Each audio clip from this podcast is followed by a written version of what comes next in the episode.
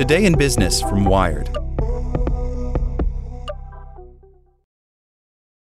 Politicians need to learn how AI works fast. Tech regulation has often disappointed. Automation expert Missy Cummings hopes a course to teach policymakers about artificial intelligence can help. By Will Knight. This week, U.S. senators heard alarming testimony suggesting that unchecked AI could steal jobs, spread disinformation, and generally go quite wrong, in the words of OpenAI CEO Sam Altman, whatever that means. He and several lawmakers agreed that the U.S. may now need a new federal agency to oversee the development of the technology. But the hearing also saw agreement that no one wants to kneecap a technology that could potentially increase productivity and give the U.S. a lead in a new technological revolution. Worried senators might consider talking to Missy Cummings, a one time fighter pilot and engineering and robotics professor at George Mason University. She studies use of AI and automation in safety critical systems, including cars and aircraft, and earlier this year returned to academia after a stint at the National Highway Traffic Safety Administration, which oversees automotive technology, including Tesla's autopilot and self driving cars. Cummings's perspective might help politicians and policymakers trying to weigh the promise of much hyped new algorithms with the risks that lay ahead. Cummings told me this week that she left the NHTSA with a sense of profound concern about the autonomous systems that are being deployed by many car manufacturers. We're in serious trouble in terms of the capabilities of these cars, Cummings says. They're not even close to being as capable as people think they are. I was struck by the parallels with ChatGPT and similar chatbots stoking excitement and concern about the power of AI. Automated driving features have been around for longer, but like large language models, they rely on machine learning algorithms that are inherently unpredictable, hard to inspect, and require a different kind of engineering thinking to that of the past.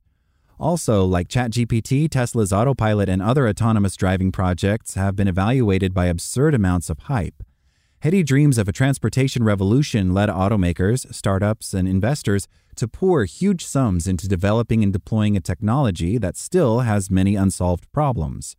There was a permissive regulatory environment around autonomous cars in the mid 2010s, with government officials loath to apply brakes on a technology that promised to be worth billions for U.S. businesses.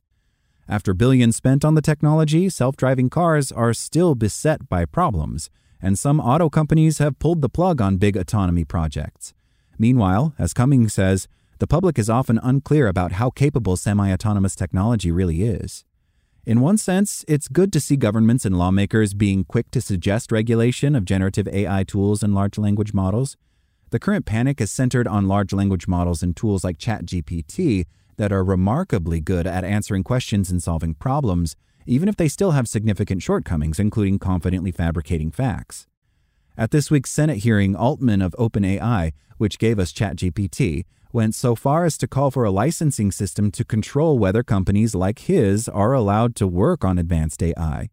My worst fear is that we, the field, the technology, the industry, cause significant harm to the world, Altman said during the hearing. Drawing on her NHTSA experience, Cummings warns there is a significant risk of regulatory capture if major AI and tech companies have too much influence over the direction that regulators take. I heard it said more than once inside of NHTSA that they needed to proceed extremely cautiously because they didn't want to move markets, she says. That is probably the best sign that regulatory capture has happened. If a market moves, so be it. Cummings also says that politicians and regulators badly need to get up to speed on developments in AI and become more familiar with the technology and how it works. To that end, she says she is looking at ways to train people to investigate accidents involving AI and is creating a course at George Mason aimed at policymakers and regulators who want to be better informed about the technology. Some venerable AI experts believe the latest AI systems may only not replace office workers and spew disinformation, but also pose an existential risk if they get too clever and willful. Cummings is more worried about the risk that once again we will put too much faith in a technology that isn't fully baked.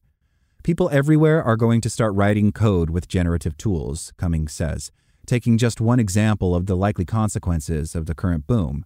There's going to be a whole new career field for computer scientists to just root out bad code, she says. I will have job security for life. Like what you learned? Subscribe everywhere you listen to podcasts and get more business news at wired.com/business.